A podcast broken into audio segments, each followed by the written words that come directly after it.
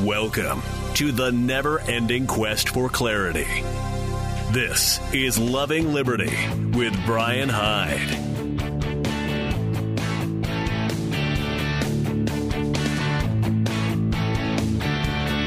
Hey, welcome to Loving Liberty. Lines are open 801 331 8113. Again, 801 331 8113. Thought I'd throw that number out there. I don't know if we have anything to talk about. I don't know appears to be some uh, some more uh, precautionary measures being taken due to coronavirus concerns. You know, I'll admit I, I, go back and forth between how serious do I take this and you know how much of it is is overblown hype. And on the one hand, I get it. You know, better safe than sorry. But I, I have to say, when the announcement came out earlier today from the Church of Jesus Christ of Latter Day Saints that their uh, semi-annual general conference, and for those who aren't members of the Mormon Church, it's it's a big deal. It's a big deal. It's a worldwide conference uh, broadcast from the conference center in Salt Lake City, which holds something like thirty thousand people. It's a massive gathering place. And they just announced this morning, hey, uh, apparently, uh, as global concerns over the over the spread of COVID nineteen continue to grow, they uh, have decided that instead they're just going to broadcast the conference without an audience there in the conference center. Now look, I don't like crowds. That's I'm I don't know if I'm an introvert, but I'm just not a person who loves to be in big crowds. I never have felt comfortable in crowds, so this is kind of a blessing for me. It's like, oh good, well, you know, I won't be fighting traffic or, you know, having to worm my way through the crowd, but I have to admit the pucker factor increased just a bit as I heard that news because it was like, wow, dang. And then and they went further to say that uh, various other meetings, including uh, uh, some of their more regional meetings like stake conferences and so forth, may also be uh, postponed or at least held primarily, you know, delivered digitally via broadcast instead of having people get together in those areas that are most being affected by coronavirus. So I'm not sounding the uh, panic button here. I'm not pounding it and sounding the alarm just yet. But I have to say that's that's a pretty significant thing. And for my listeners in and around the Salt Lake area, if you've ever been around at conference time or ever been around downtown Salt Lake City around conference time, it's a huge deal. Thousands and thousands of people, you know, show up there, and even if they can't get into the conference center, they'll sit out there on the grounds or they'll go around Temple Square and just just hang out. But it's it's a very very busy time. So yeah, my my days of not taking coronavirus serious are, are definitely coming to a middle, but at the same time, I, I don't see any point in scaring ourselves.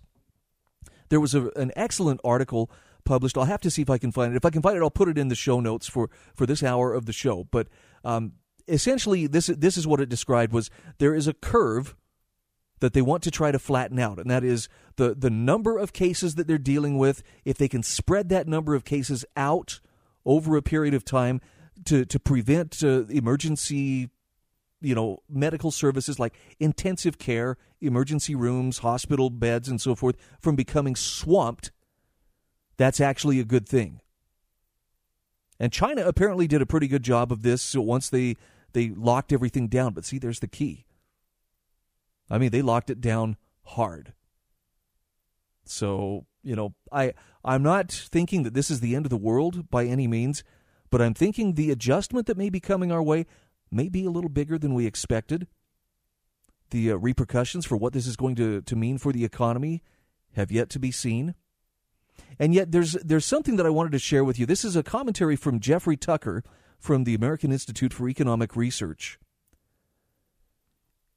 And it's some common sense that I hope brings a little semblance of uh, rationality back into the discussion because uh, you know if you thought people were doing runs on the grocery store and you know stocking up on toilet paper and everything now i think you're going to see this intensify. I don't want to see it but I, it would not surprise me if you didn't see lines. I, am feeling bad for the folks over at Macey's. I mean the, i just got the ad in the mail yesterday oh by the way our case lot sale continues and it's like wow. You guys are going to have people lined up out the door wanting to uh, to stock up on food items and, and whatever else they need.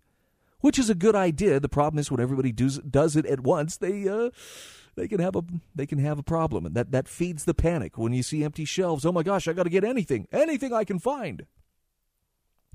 So Jeff Tucker makes the, the case that in a disease panic, the free market is actually your friend. Now, here's how he makes the case. He says, That hand sanitizer you're using, where did you get it? The local store or an online shop? And who made it? Private enterprise operating based on profit and loss within a market economy. That mask you're keeping, just in case, same thing. It came from private investment brought to you by international trade. It cost a buck or two, but it, may, it might save your life. Those latex gloves, an amazing innovation with a remarkable history. The first ones were invented at the height of the hated Gilded Age in 1830, 1883, rather, a result of the booming oil industry which led to countless derivative products.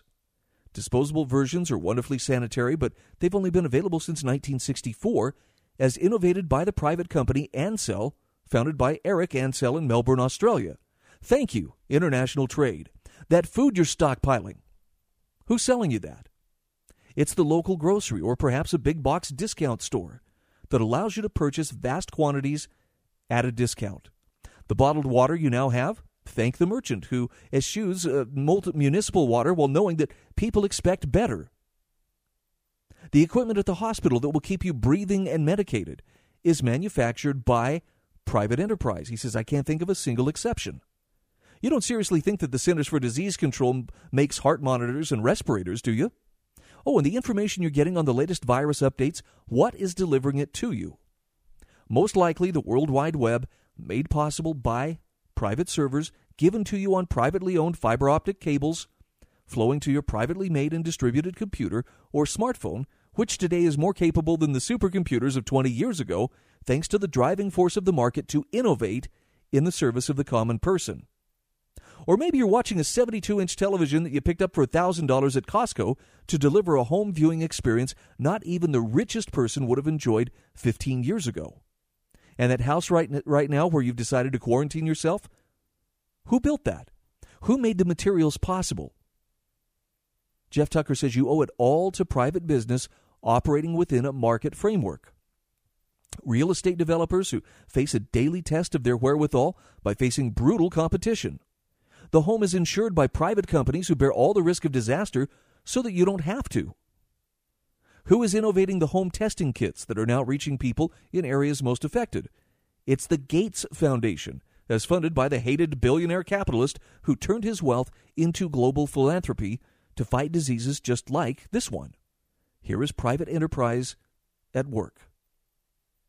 Jeff Tucker says the truth is that the market loves you right now more in the midst of a disease panic than ever before. It would love you more, or even more, if companies were not being browbeat by government into curbing sales of essential items. Let the prices of sanitizer and masks rise, and you draw more into production and distribution. Throttle the market, and you reduce supply. The market would have loved you more had the Centers for Disease Control not failed to authorize private companies to test for the virus. It was only after the aggressive protests of the governor of New York that the CDC gave in and let people do what they wanted to do. And what is the mighty contribution of government these days? To order quarantines, but not to tell you whether you can step outside or how you will get groceries or how long it will last, who you can invite in, and when it will all end. He says, Don't call the authorities or don't try to. They have bigger and better things to worry about than your sorry plight that's causing you sleepless nights and endless worry. Thank goodness for digital technology that allows you to communicate with friends and family. And he asks, How many times have you heard something of the following? Well, I'd take advantage of these low priced fares and cheap hotels, but I'm afraid of getting quarantined. Think of what this statement means. It means that people are more afraid of their own governments than they are of COVID 19. How is that making a contribution to getting through this sad stage of history? And so Jeff Tucker says, given all of this, it appears to me that the bitter fingered pundits type up articles trashing the market as nothing but a Trumpish plot to pillage you, whereas government is saving you. He says, I waited for days and weeks for someone to finally say what so many wanted to say, which is there are no libertarians in an epidemic. On the contrary, he says it is human liberty operating within a market framework that saves us in times like this. In a disease panic, we're learning People lose their minds. They stop thinking clearly about things that matter. They also reach out to authority to save them. All of this is expected. And it's very sad. Even sadder is how the unscrupulous power mongers among us use such times to enhance the power of the state over our lives and then claim it's for our own good. Jeff Tucker says we should expect more of our public intellectuals than to use this tragedy to trash market based institutions that are working 24 7 to provide you and your loved ones what you need to survive this mess. When it's the difference between health and sickness, life and death, government is the last institution you want to trust. I'm sorry, but I think he's 100% right. So right, in fact, that I will share this in the show notes when I post today's show up for a podcast shortly after we finish. We got a lot more ahead of us. If you want to join the conversation, 801 331 8113. This is Loving Liberty.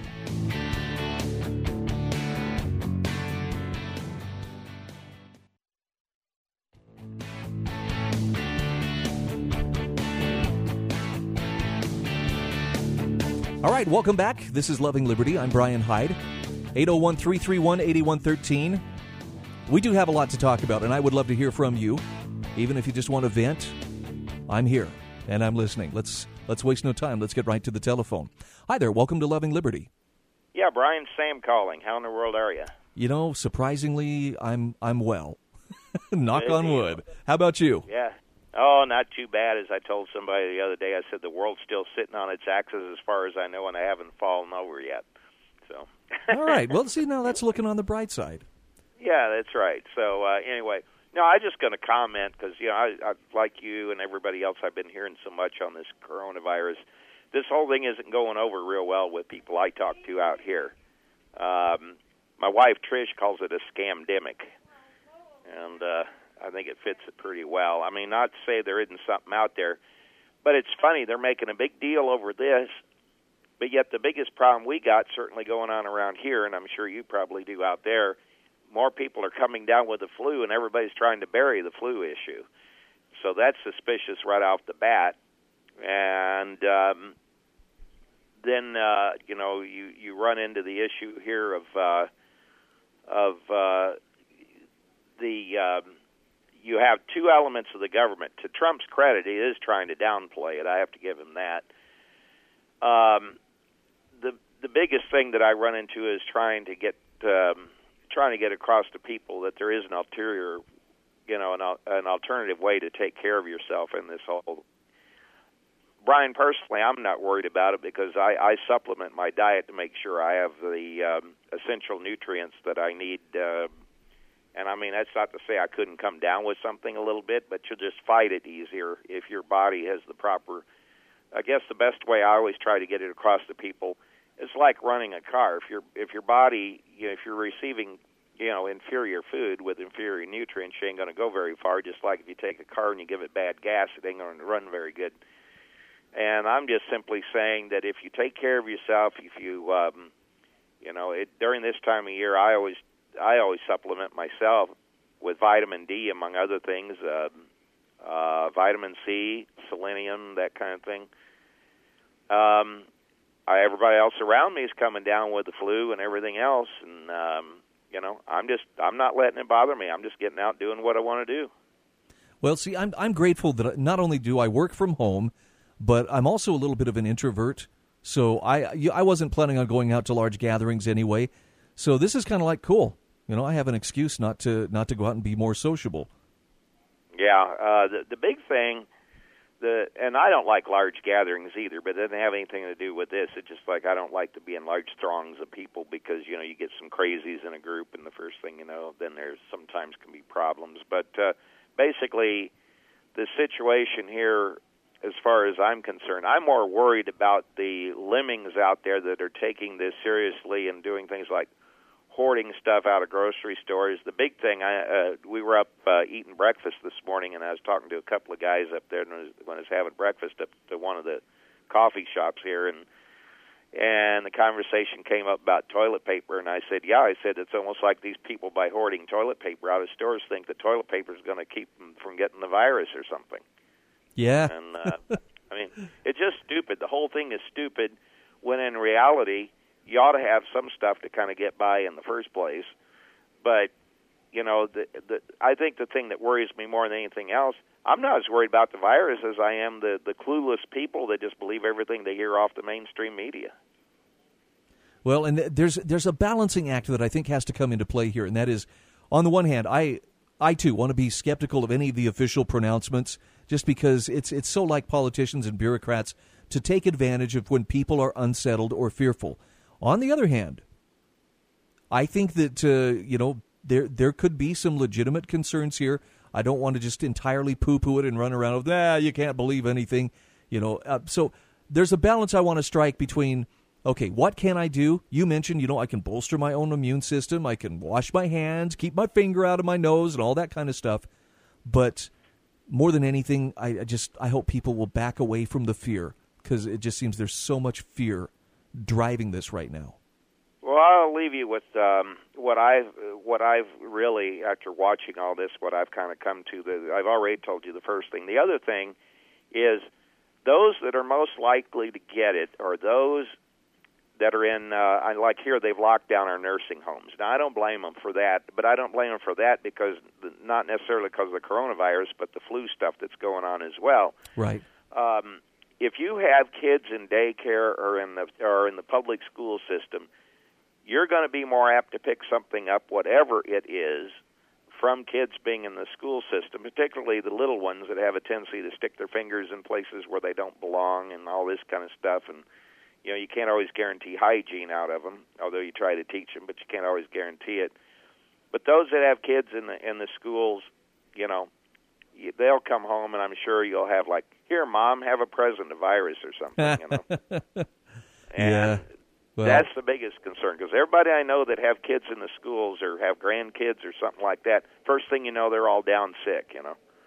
Yeah, my my wife is a public school teacher, and so she has I think roughly 200 kids, maybe a few more, come through her classroom on any given day, and that's that's a major concern to me because you know somebody's always got some bug.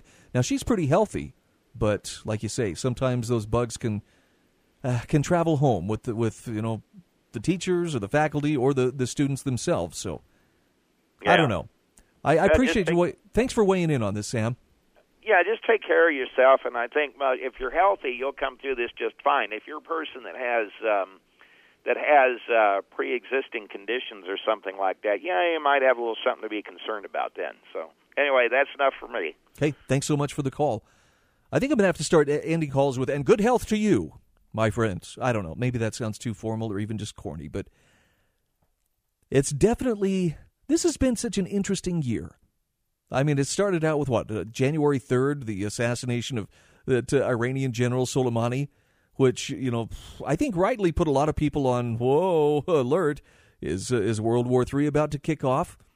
And since then, it's just been one thing after another and this uh, this pandemic, which I guess it was just declared a pandemic by the World Health Organization just uh, a, a, few hours ago, now is uh, is taking center stage.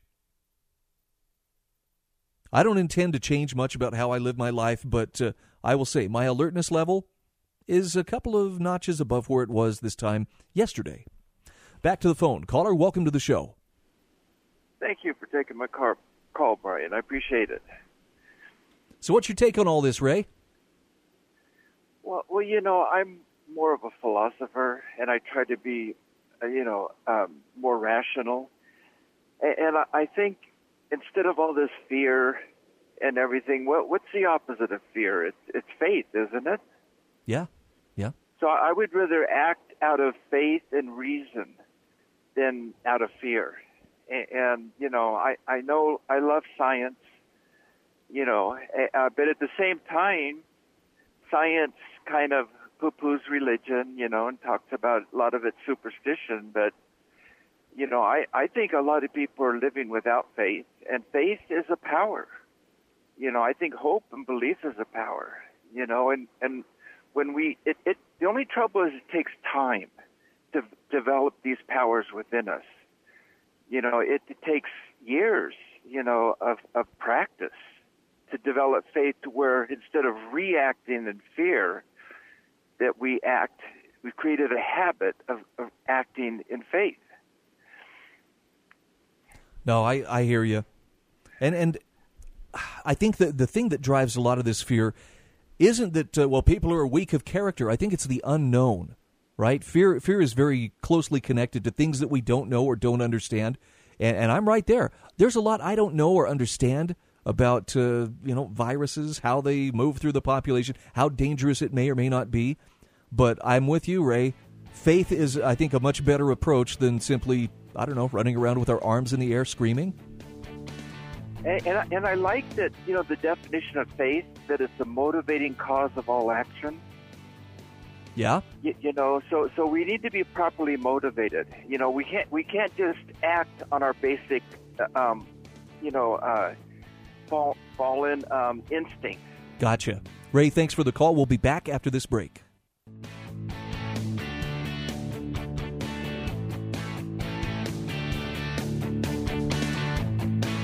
Hey, welcome back to Loving Liberty. I have a story to share with you, and this is one. If you're on blood pressure medication, can I just suggest maybe have an extra dose standing by? If there's somewhere comfortable to sit, you might want to sit down because what I, when, I, when you hear what I'm about to tell you, it, it should spike your blood pressure, assuming that you have a conscience. All right, you ready for this? We are all safer, yes, now that Sam Girod has been sentenced to six years in federal prison six years in prison. Oh, his crime? Well, he was uh, he was making herbal salve without the king's permission. Sam is a is a uh, an Amish farmer from Kentucky, and also he has to pay thirteen hundred dollars in court costs. He has to pay fourteen thousand dollars in restitution to his victims. The problem is, he was making a product which was not approved by the FDA. Now, now let's give you some background here. He was making a an herbal salve. And he was trying to keep up with the FDA's regulations, but the FDA, as uh, with other regulatory agencies, can make up its own rules. And uh, he, they just they kept moving the goalposts on this man, and uh, because of this, he was dragged into court and there was something he said in court. This is the the quote from from his courtroom is uh, "I do not consent." And of course, uh, Your Honor does not like to hear those words, and uh, really threw the book at him. So here's an account from the courtroom that says it comes with a disclaimer. It says this account is based on hastily scribbled notes without benefit of legal training because no recording devices were allowed in the courtroom. So hopefully there are no substantive errors. And it says after a few brief opening remarks, Judge Danny Reeves described the sentencing procedure. It is not a simple or straightforward procedure. It seemed deliberately complicated, which in the federal government domain can also be interpreted as providing places to hide abuse, of power while maintaining the illusion of following procedures. Judges have enormous latitude in sentencing, and the sentencing guidelines include a convoluted calculation and the various counts are apparently grouped by class. So Sam Girod had apparently five classes. For each class, the points are total. The author here says, I've seen people play Dungeons and Dragons. The point system seems similar. For example, counts 4 through 11, the counts for misbranded drugs were grouped into a class. Roll the dice to get a base of 18 points, then add plus 2 for the number of violations. Plus 2 for prior convictions, the Missouri ruling against Sam, plus 2 for sophisticated means, and plus 2 for obstruction of justice to get a total of 26 points. And that total essentially overrode the lesser totals in the other classes and was used to determine sentencing. So, despite the procedural detail, the assignment of points seemed to be sufficiently arbitrary that almost any outcome could be produced. The sentencing guidelines called for 63 to 78 months in prison, one to three years of supervised release after prison, and 25,000 to $250,000 in fines. Now, they gave this, this farmer, and he's an elderly guy, the opportunity to explain why the court should be lenient in sentencing, but his only reply was, I do not consent. That's where the federal prosecutor, Kate Smith, stepped up and was given an opportunity to explain why the state wants a harsh sentence and she didn't pass on the opportunity. She asked for a fine of $25,000 as well as jail time, specifically citing Sam's, quote, sovereign citizen claims and his refusal to admit guilt. The judge made similar comments throughout the sentencing. The judge then stated there have been a lot of incorrect statements made about this case. He said it's not about salve, it's about refusing to follow the law, misbranding, interstate commerce, jury tampering. There have been some wild cases or claims rather during the case. The judge said that Sam refused to listen to anyone but himself and others who've been giving him advice, bad advice. The judge said the case is not about Big Pharma. He then called Sam obstinate and accused him of continuous and blatant disregard for the rule of law. Now, of course, the law he was referring to is actually some rules that were written by unelected bureaucrats at the FDA that nonetheless are enforced as if they were laws enacted by our elected legislators. This administrative law is thousands of pages, and it's enforced in a completely arbitrary manner. Now, what you need to know is that Sam had repeatedly tried to obey the rules the FDA were forcing upon him, but it was never good enough. The FDA kept telling him, You're in violation of new rules. Seeing the futility in this, Sam invited them to make suggestions that were acceptable to them and was told that it's not the FDA's job to design his labeling for him. It was his responsibility to comply with the law, aka their secret rules that keep changing. It was an impossible situation for Sam. The judge then passed sentence on Sam six years in federal prison, three years supervised release, no ownership of firearms, no manufacturing or selling products regulated by the FDA. $1,300, that's $100 per count, in what are essentially court costs. $14,239.08 in restitution to be paid immediately to Sam's, quote, victims. The judge did not impose any fine as requested by the federal prosecutor, stating he believed a fine would impose an undue hardship on Sam's family. How magnanimous. Wow. A heart of gold, that judge has. The judge also did not order any court mandated drug testing while Sam is on supervised release. The judge stated that deterrence is a difficult matter in this case because the defendant has demonstrated that he refuses to abide by the law. The judge ordered the court clerk to file an automatic appeal on Sam's behalf at the 14 day deadline if Sam hasn't filed the form himself, recognizing that Sam has had no legal representation and probably wouldn't know how to file the form. He also had the court clerk provide the written instructions and read the explanation of the appeals process and filing requirements to Sam. And he asked Sam if he understood, and Sam said that he does not consent. Michael Fox, the public defender, seemingly without any direction from Sam, asked the judge if he could request that Sam serve his sentence at the Federal Corrections Facility in Ashland, Kentucky. The judge said that he would need to know if this was Sam's desire before he could make such a recommendation. He asked Sam, and Sam said that he does not consent. So Sam will probably do his time at a medium security facility someplace like Texas. Presumably, prisoners are sent wherever there is room, but there are theories that prisoners are placed far from home to discourage visitation from family and friends. The, uh, the writer here, and I, am sorry, I don't know who the writer is, the, the transcriber, says I later learned that the Ashland facility, actually in the suburb of Summit, is a minimum security facility known as the camp, where they don't bother to lock the doors. Now, some observations and commentary. The author here says this restitution is one of the most perverse aspects of this case. It was clear from their testimony that Sam's suppliers, wholesale distributors, and customers all loved Sam and his products. They felt clearly victimized by an out of control federal government that was interfering in their ability to trade with Sam. And they were very upset at being compelled to be the FDA's hostile witnesses to testify against Sam. Their stress at this compelled testimony was palpable. It was like watching a mother forced to lie and implicate her husband in a crime he didn't commit so the state thugs would stop torturing her daughter. And now those coerced testimonies are being used to add a sense of legitimacy to this kangaroo court, with the appearance that the court is protecting some actual victims of some real crime by securing restitution for them. Even though the actual victims, or the only victims in this case, were victimized by various federal agents. During the trial, one of Sam's suppliers became visibly perturbed by the questioning designed to coerce answers for the prosecutor, and he departed from the question and answer format. He started railing against the entire process that forced him to appear in the court. The hostile witness became a very hostile witness and was summarily dismissed with no further questions. Another hostile witness, Mrs. Miller, a young Amish woman from out of state and the proprietor of a dry goods store, appeared so distraught But the writer says that they were concerned that she was going to suffer a nervous breakdown on the witness stand. The prosecutor had deliberately put her in a position where she was forced to either lie about the facts or tell the factual truth, knowing it would create such a false impression that it was tantamount to a lie. Any competent cross examination would have allowed these witnesses to testify on Sam's behalf, as they obviously wanted to do. It was clear that these people considered Sam to be their friend, and they couldn't believe the federal government was forcing them to testify against Sam. These coerced testimonies were brutal to the point of being inhumane. They were very difficult to watch. These are the people the court is now claiming are Sam's victims. Having seen their forced testimony and the internal struggles playing across their faces, the writer says, I think to a person they would identify the federal government as their tormentor.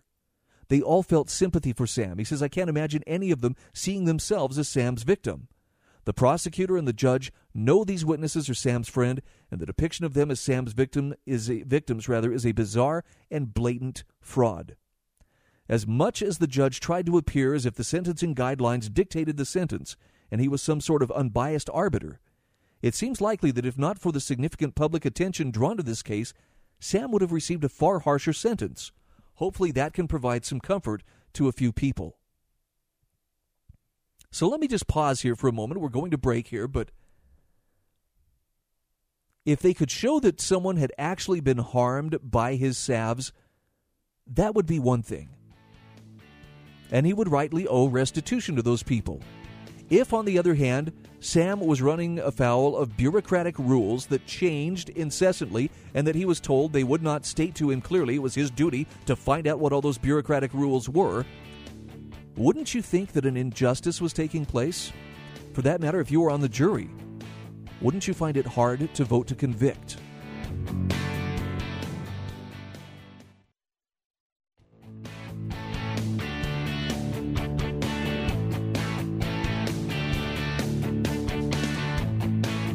Hey, welcome back to Loving Liberty. I'm sharing with you the story of Sam Girod, an elderly Amish farmer in Kentucky who just received a six year prison sentence as well as a bunch of other penalties. His crime? Selling an herbal salve that uh, apparently he could not uh, get in, uh, in coordination with the FDA's labeling requirements. The article here says that uh, the writer says, I would concur with the judge when he stated this case really wasn't about salve. He says, I'd probably agree it wasn't about Big Pharma, at least not directly. The case was about Sam not doing what he was told, it was about power and authority. Sam's crime was that he strongly believed that he had the right to make and sell herbal remedies, and these transactions should be regulated by market interactions between himself and his customers, not the federal government. And the writer asks this question How can the Food and Drug Administration regulate his products when they are neither food nor drugs? Unfortunately, that's now a dangerously naive belief. The judge and prosecutor have repeatedly leveled allegations that amount to he was told not to do this, and he did it anyway. He did not respect the state's authority. If the state claims the authority to regulate your activities, then you have no right of refusal. And they stated this as if it was an obvious and incontrovertible fact. This trial was a clash of cultures, with Sam near the extreme limit of the Amish beliefs in individual liberty, liberty rather, and self-determination, subject only to their religious beliefs, and the federal judge and prosecutor near the extreme limit of authoritarian state power. The writer says it was difficult to watch these proceedings without concluding that these two parties had such divergent beliefs that they were unable to communicate beyond the most rudimentary ideas. Any complex concepts had no common understanding as a basis for communication. They talked past each other. Sam insisted that he hadn't harmed anyone. The state argued that Sam hadn't followed their rules. There seemed to be two separate trials occurring in the same space, each orthogonal to the other, never intersecting nor influencing the other. Now, the writer says as a court observer, the experience would be similar to going to a basketball game where one team is playing tiddlywinks and the other team is weaving traditional Chilean baskets. It didn't make any sense, so it's no surprise that justice wasn't served. From a practical standpoint, the writer says yes, Sam should have availed himself fully of the public defender, Michael Fox. Sam had insisted that he wanted to defend himself, but Mr. Fox became so incensed by the blatant lies of the prosecutor's first witness that he asked Sam if he'd like for him to cross examine the witness, and Sam agreed. Despite not being able to prepare, Mr. Fox extemporaneously demolished the witness, proving that he had perjured himself at least twice in his brief testimony. The prosecutor objected to the cross examination. Apparently, she had been promised that she could try her case against an elderly Amish farmer, and Sam, receiving an actual legal defense, must have seemed very unfair to her. The judge ruled that Sam could not employ a hybrid defense. He'd need to choose whether he'd employ the public defender or whether he'd defend himself. Sam chose to defend himself and sealed his fate. Sam's defense consisted of nothing but asking witnesses if anyone was harmed by his products, and a rambling closing statement with the only salient point being that once again, nobody was harmed by his products. While an injured party would certainly be the central issue in a common law case, it was completely irrelevant to the various didn't follow the, follow the rules counts that Sam was facing. It would be understandable to refuse to admit guilt and try to make a point by articulating an argument in favor of individual liberty. It wouldn't succeed in court, but it might advance a liberty agenda on a broader scale. But that's not what Sam did. He offered no defense at all and placed his faith in a divinely just outcome. As a result, Sam received a six year sentence and will probably serve five years and a few months of that sentence in a federal prison. Now, the point here is this is a real American tragedy. The writer says it must have been very frustrating for the defender, or the public defender, Mr. Fox, to sit next to Sam and suffer through that slow motion train wreck of a trial, knowing the inevitable outcome and being unable to convince Sam to do any of the things he should do to help himself. The night before the sentencing, there was a rumor that the prosecutor had offered Sam a plea deal involving a $25,000 fine with no time in prison other than the six months he's already served in the Fayette County Detention Center. But this rumor made no sense at all. Plea deals are not offered after a jury renders a guilty verdict on all 13 counts. Nevertheless, there were assurances that the Girod family had this plea deal in writing. This rumor originated with a friend of the family who apparently had been visiting when Sam called from the jail. If so, Sam and his family may have been expecting Sam to walk out of court a free man at the sentencing. That's a demonstration of how confused and strange the communications have been. Perhaps the sentencing guidelines were misread as a plea bargain offer after a guilty verdict. Oddly, after offering essentially no defense throughout the trial, Sam attempted a version of the sovereign man defense at his sentencing hearing. All he would say in answer to any question put to him was, I do not consent, and at one point, I am a living man, and I am not the defendant. So, not, not recognizing the court's jurisdiction has probably temporarily stymied some courts when they don't know how to proceed with such a fundamentally uncooperative defendant. But the writer says, I don't think it's a winning strategy in the long term, it was an odd, definitely counterproductive closing gambit at Sam's sentencing hearing. The judge and prosecutor repeatedly referred to the fact that Sam refused to admit his guilt. The notion of the defendant confessing his sins and begging for leniency evokes images of the Spanish Inquisition. Now, old man, you are hereby accused of heresy on three counts heresy by thought, heresy by word, heresy by deed, and heresy by action. Four counts. Do you confess? Well, Sam refused to recant and beg for mercy. So he was judged and sentenced a heretic accordingly. Any protestation of your innocence will be counted against you. Now that part is Orwellian. The state needed to know that they'd not only they'd not merely coerced Sam into falsely admitting his guilt, but to actually believe in his own guilt. The judge and prosecutor were very upset that they had gone to the trouble of arranging a kangaroo court and the defendant wasn't convinced, convinced of his wrongdoing. American courts are probably not accustomed to defendants with such a strong internal sense of right and wrong. For most Americans living in a country where we inadvertently commit three felonies a day, guilt and innocence are much more relativistic. The judge and prosecution were careful to limit Sam's ability to appeal, but it does seem that there may be cause for appeal based on the judge's ruling that Sam couldn't employ a hybrid defense defending himself at times while allowing the public defender to cross examine witnesses. Even though the judge made it clear repeatedly that choosing to defend yourself cannot be used later to claim that you were inadequately defended, even a cursory glance at the court transcript would show without any doubt that Sam had essentially no offense, no defense rather, throughout the trial. The entire sentencing hearing was a spectacle both inside and outside the courthouse. Now, this is reminiscent of what we saw with the Bundys.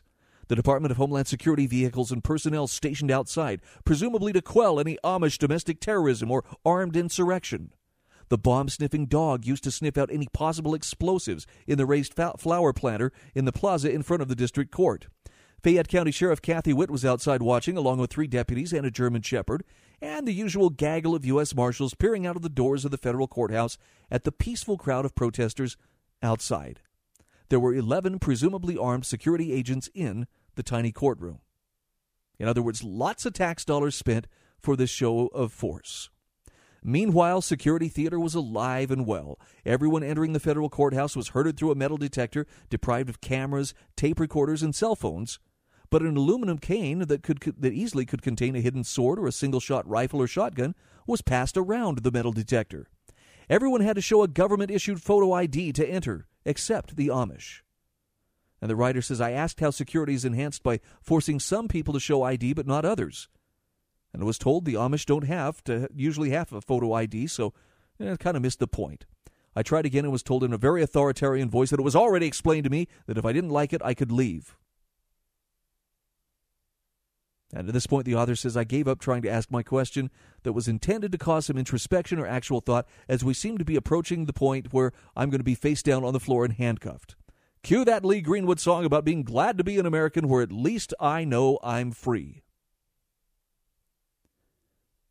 Now, look, it may seem that uh, this this is so far removed from you because after all it's not you. It's not somebody you know that you know unless you're good friends with you know the Amish of this particular region of the US it's easy to shrug this off as well you know. You got to follow the rules and don't break the law and they'll then they'll leave you alone.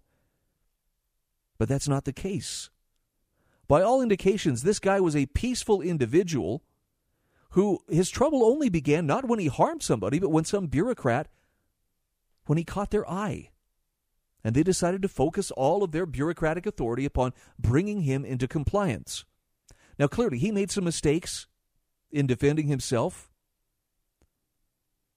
But that doesn't back up the, the idea that he should never have been in that courtroom in the first place. He, he shouldn't have been there. It never should have been a federal case.